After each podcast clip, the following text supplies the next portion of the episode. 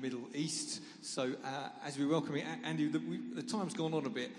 You just preach what you have to bring. The kids will come in at quarter past, but you're used to chaos, so that'll be, that'll be fine. Shall we welcome Andy?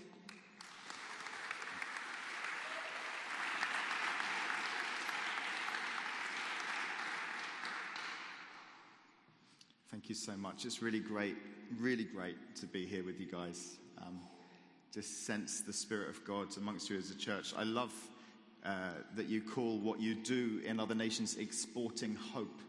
That's just such a fantastic kind of picture, really, of being a blessing to many different places. My prayer is that you would continue to export hope to many places beyond Worcester, beyond the UK, uh, not through Richard and Alex and Dima, but others of you as well as God leads, Look, seeking the opportunity to be a blessing in other parts of our beautiful world. That'd be great, wouldn't it?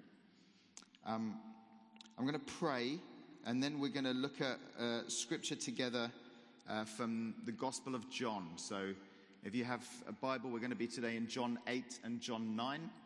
Uh, but let me pray, and then we're going to be uh, looking at these passages together. Heavenly Father, we thank you so much uh, for this church, for, for the sense of your Holy Spirit, for the joy of breaking bread together and sharing our lives with one another.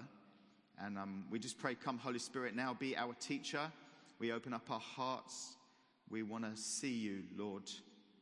Open the eyes of our hearts, I pray, that we might see wonderful things in your words, that we might see you more.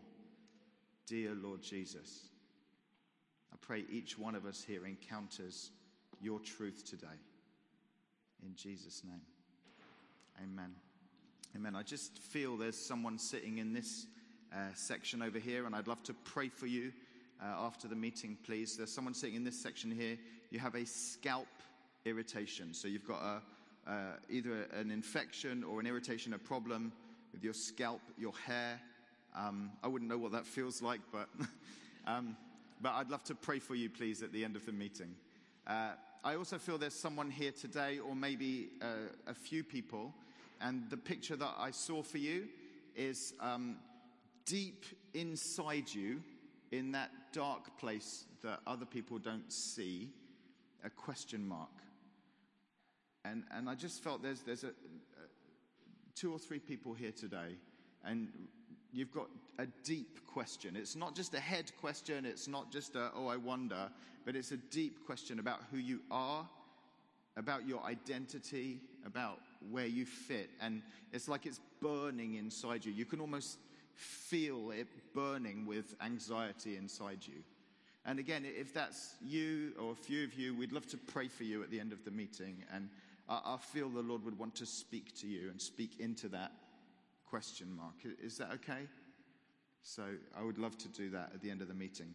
Um, we're going to we're going to be in, in John's Gospel today, uh, chapter 8 and chapter 9. And um, what we're going to see here is that Jesus, in chapter 8, he says something, he makes a statement.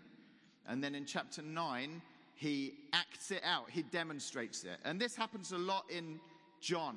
Uh, the other three Gospels were written much earlier Matthew, Mark, and Luke. They were written much earlier, and they're much more uh, about a history, like capturing what Jesus did and who he was and, and telling it in a strict way.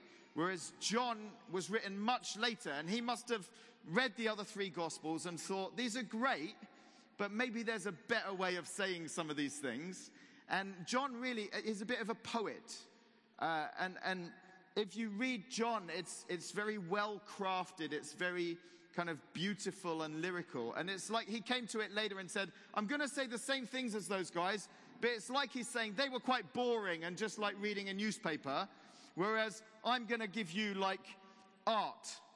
I think today, you know, John probably would have been like a grime artist or something, like put it out there in a lyrical, beautiful way that people can understand. I, that, that's how I understand the Gospel of John.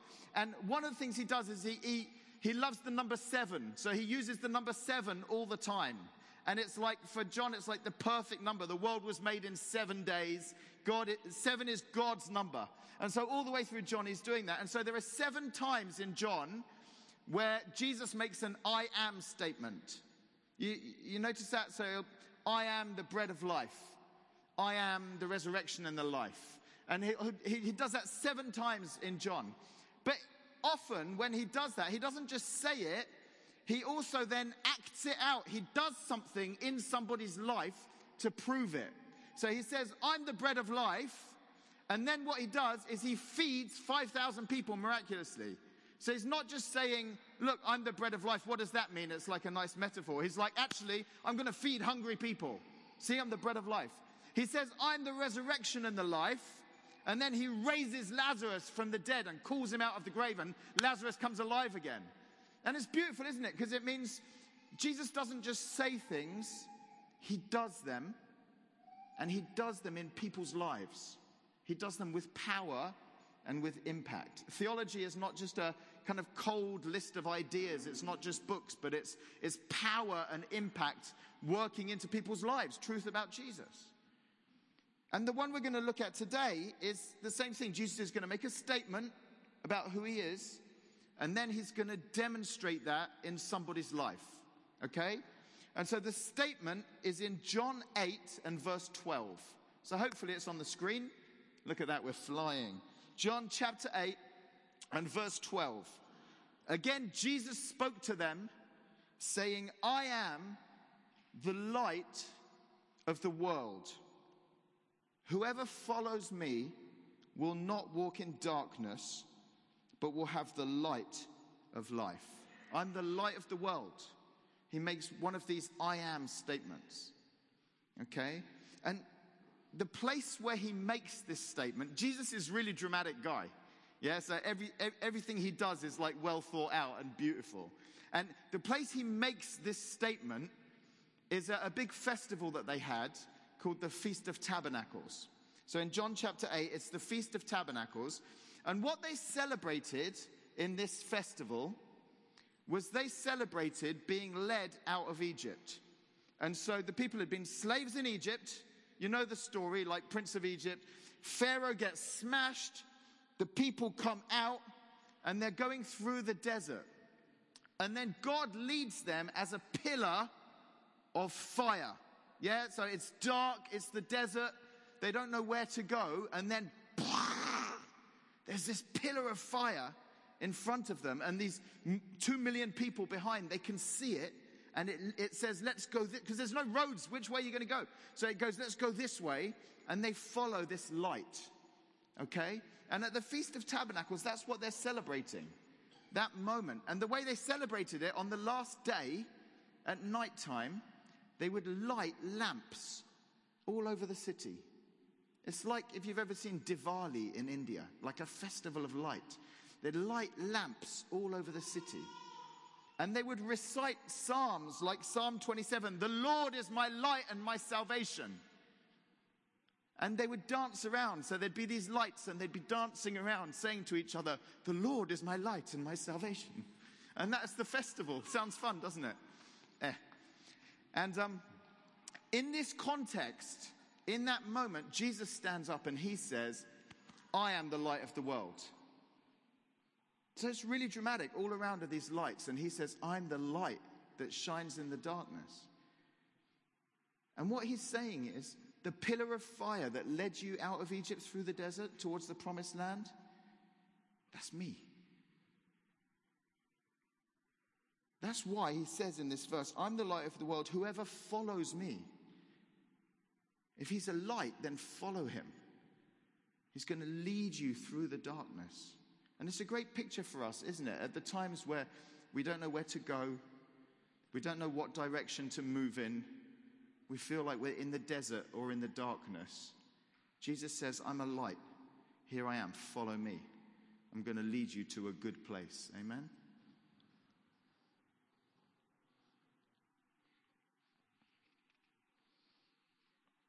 So that's the statement.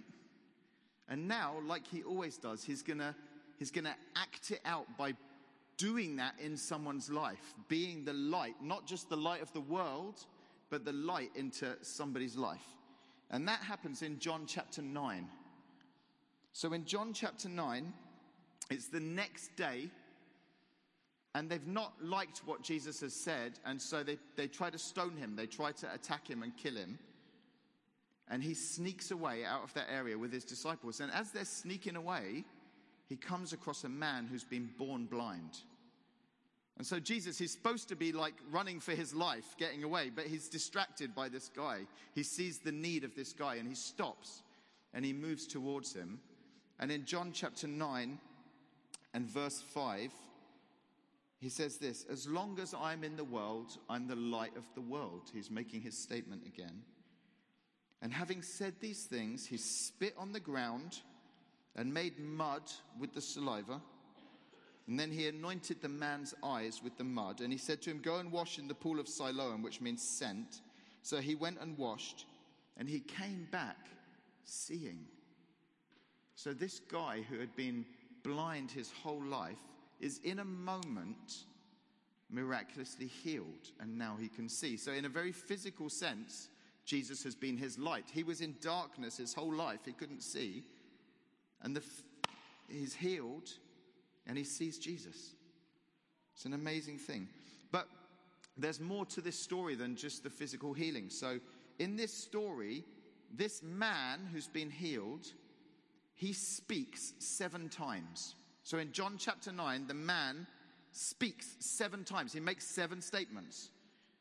And as he speaks, he goes from blindness to seeing. He goes from not knowing who Jesus is, from ignorance about Jesus, to at the end, perceiving who Jesus is. And so each statement that he makes moves him a little bit further along in his revelation about Jesus. So he starts in verse 11 by saying, Oh, he's just a man that they call Jesus. And then he says, He's a prophet. And then he says, I don't know who he is, but all I know is I was blind and now I see. And then he says, He's from God. And then finally, at the seventh time, he says, Lord, I believe. And he falls down and he worships him. So he makes this progressive movement from being blind about who Jesus is to seeing.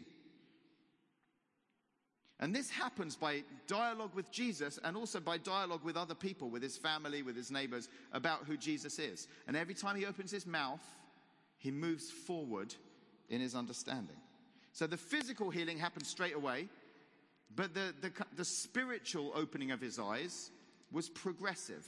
There was a progressive revelation. And over time, these seven steps, he ends up being someone who sees, Lord, I believe, and he worships him.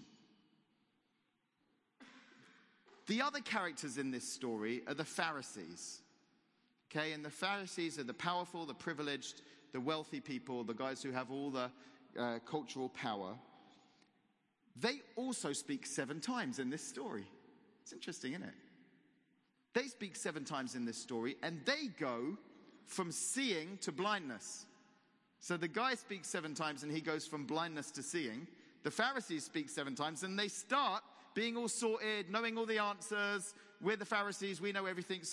They start off seeing, and they end up by the end, the last thing they say is, Are we blind too?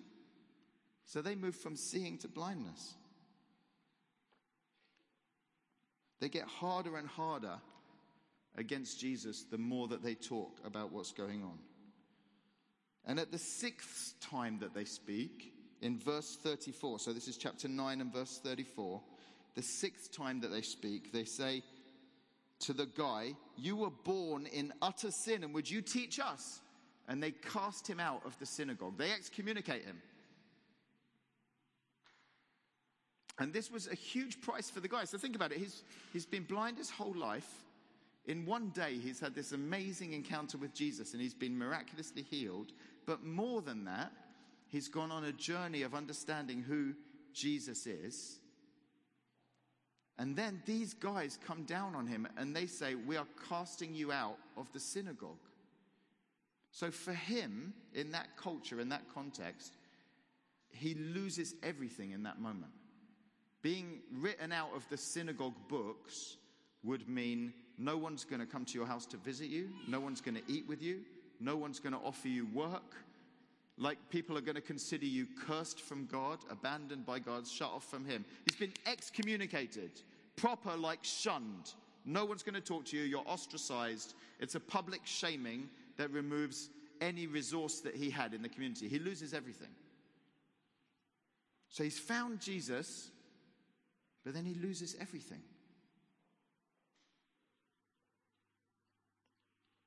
In our context, working in the Middle East, this is often people's experience. Often, people from a Muslim background, they'll encounter Jesus, but then as a result, as soon as they tell their families, often people will lose everything.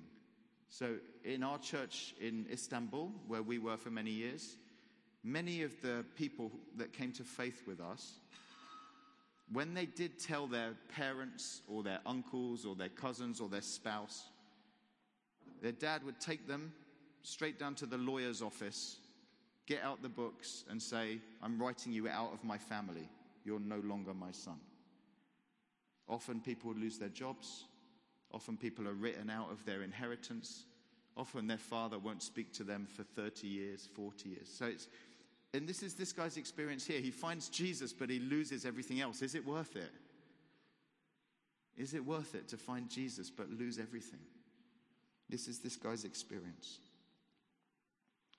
And then we come to the final verses in our story from verse 35 here in chapter 9.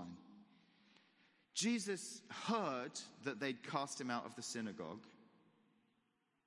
And having found him, he said to him, Do you believe in the Son of Man?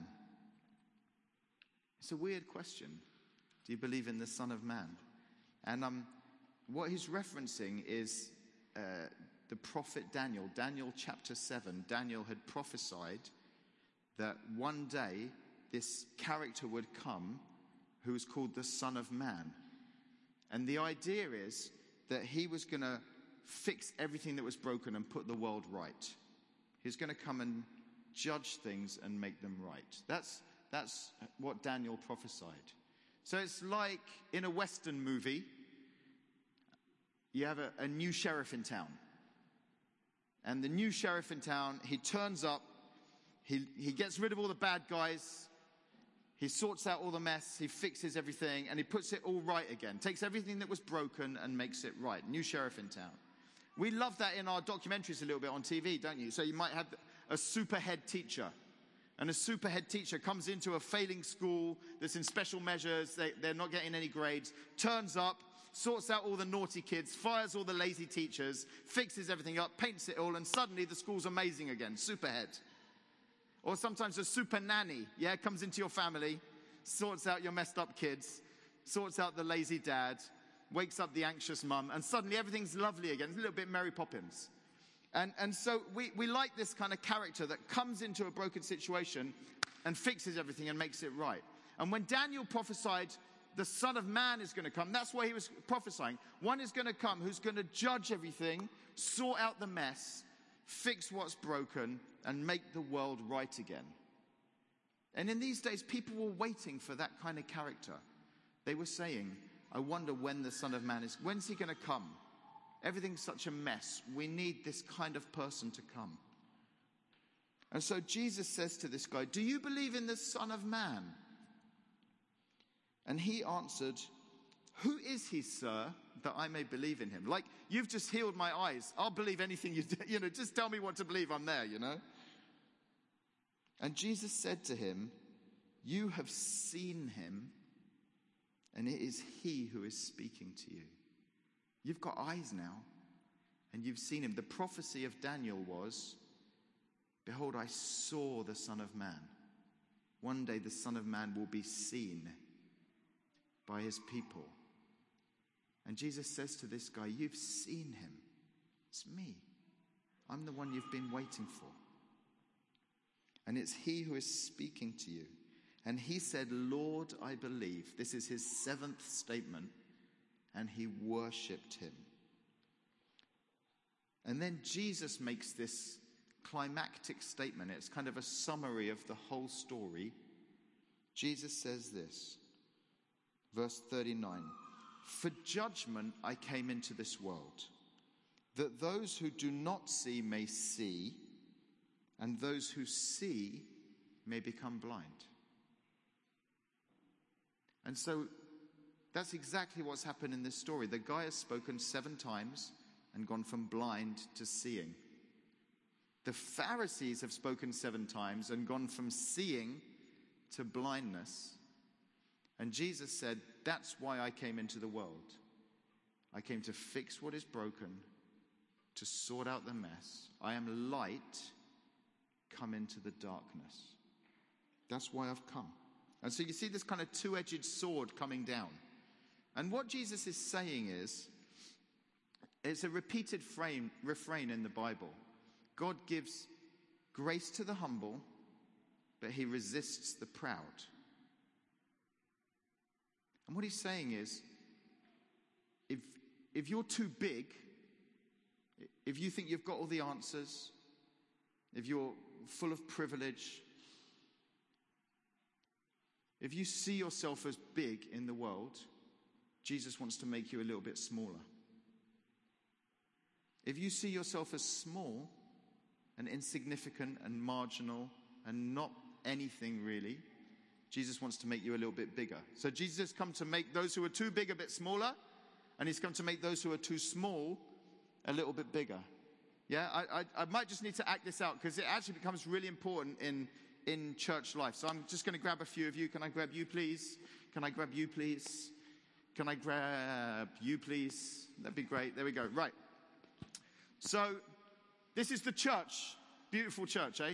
And we come into church, and um, this guy is really wealthy. I don't know him at all, okay? So, uh, he's really wealthy. He's got a degree from Oxford and another degree from Cambridge.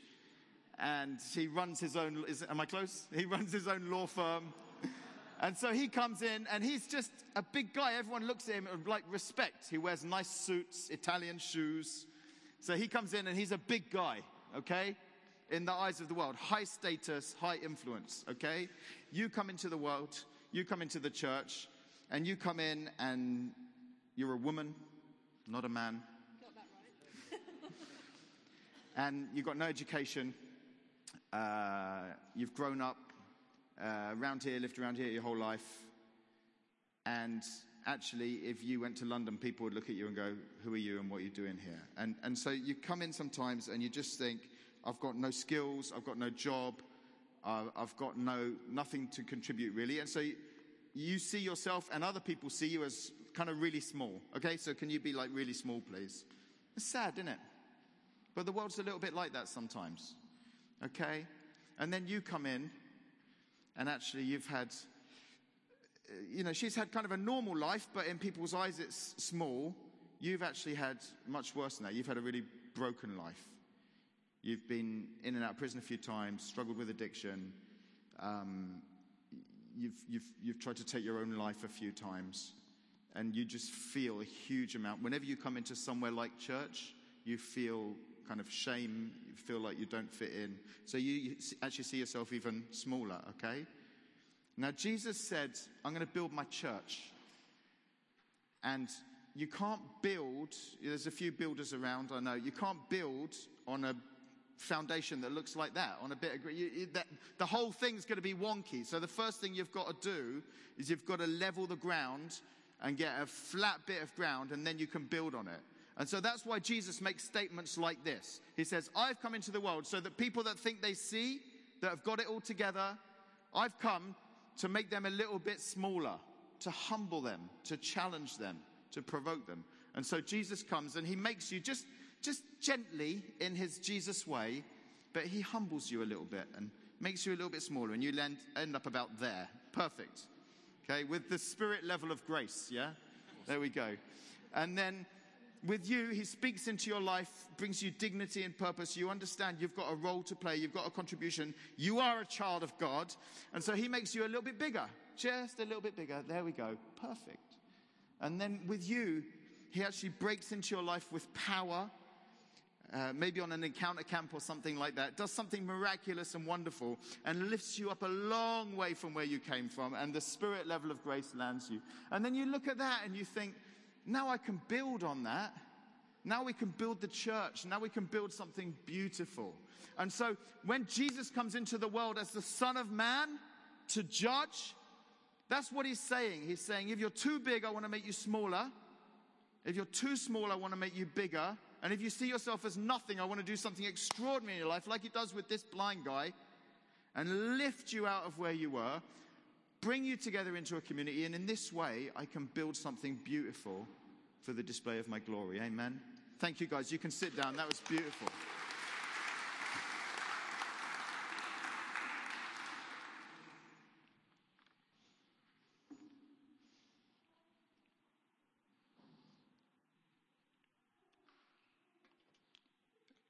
So we see just the final piece here of the Pharisees. Jesus says, For judgment I came in the world, that those who do not see may see, and that those who see may become blind.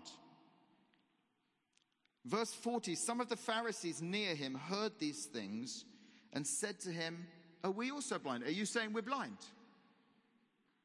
This is their seventh statement. They've come all the way down.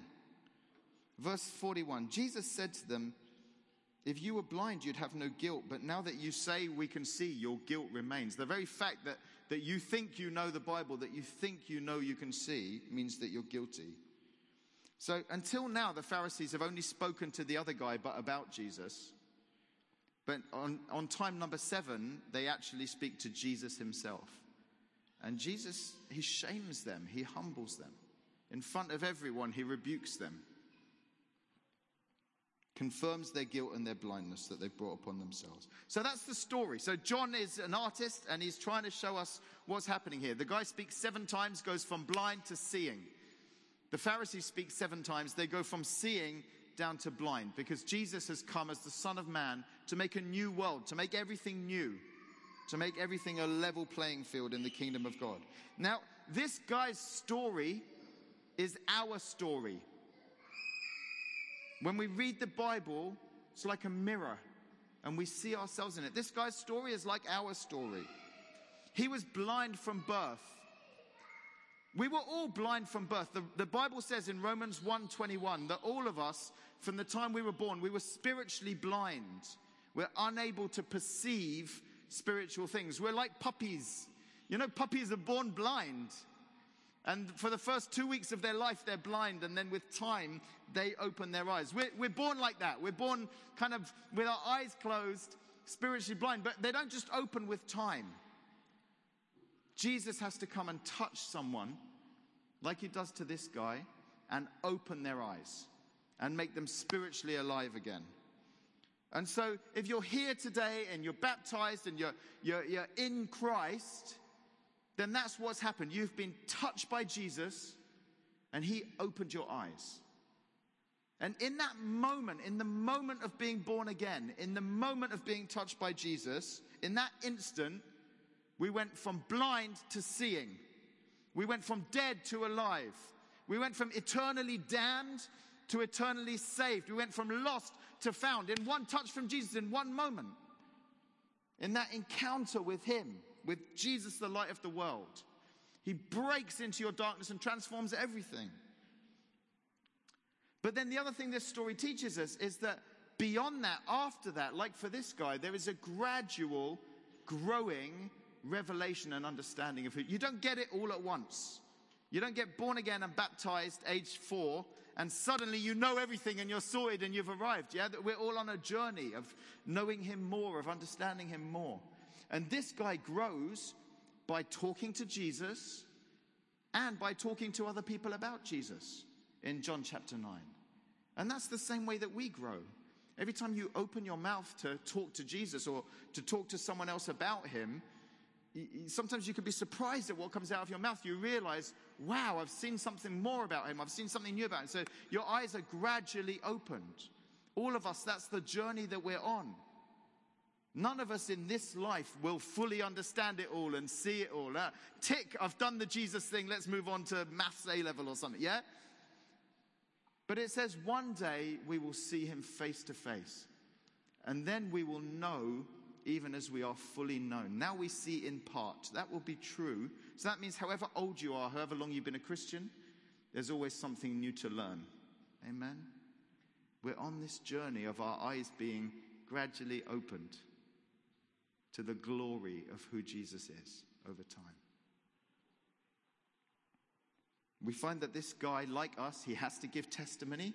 He has to stand up to people that don't like what he's saying. He has to defend his faith. All I know is I was blind and now I see. Yeah? We all have to do that. And we find that this guy has to pay a price. For him, it's a huge price. He loses everything to follow Jesus.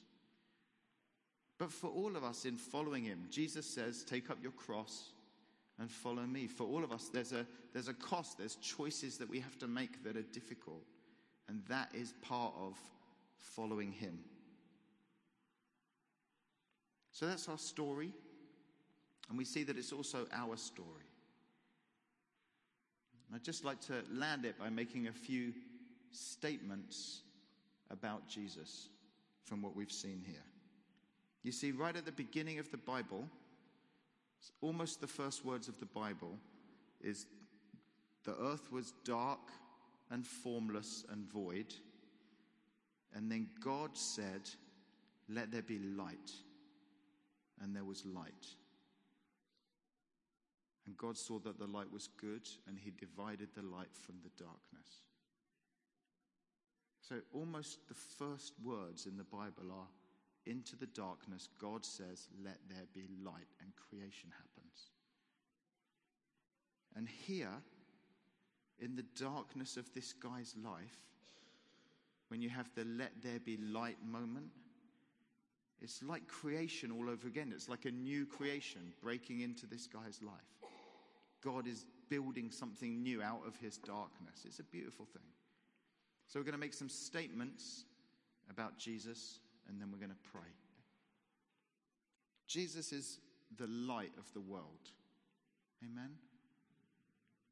Not just our light, the light of the whole world. The light of people who live in darkness who've never seen his light. Jesus can bring light into any darkness and transform it completely. Amen? Jesus brings light into your darkness, into your despair, into your pain, into your hopelessness, into your family. His light can shine in your darkness, and the darkness cannot overcome it. Amen?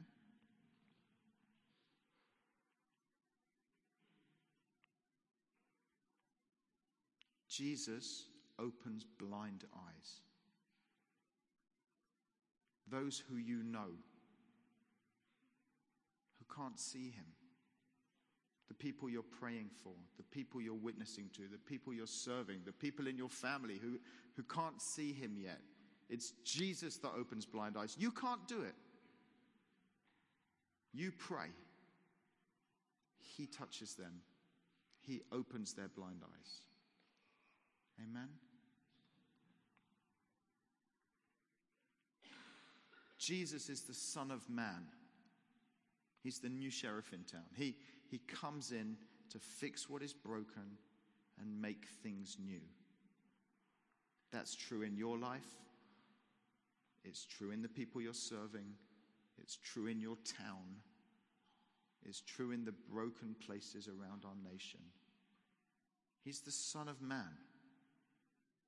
Comes in, he takes those who are too big and he makes them smaller. He takes those who are too small and he lifts up their heads and gives them dignity. And he makes a level playing field. Amen? Jesus is building his church. He's building his church right here, bringing people from different backgrounds, big people and small people, putting them together, making them one in Christ Jesus, bringing grace, the great leveler that clears stuff out the way, makes a flat ground so that he can build something beautiful. Jesus is building his church. Amen. Let's stand together and we're going to pray.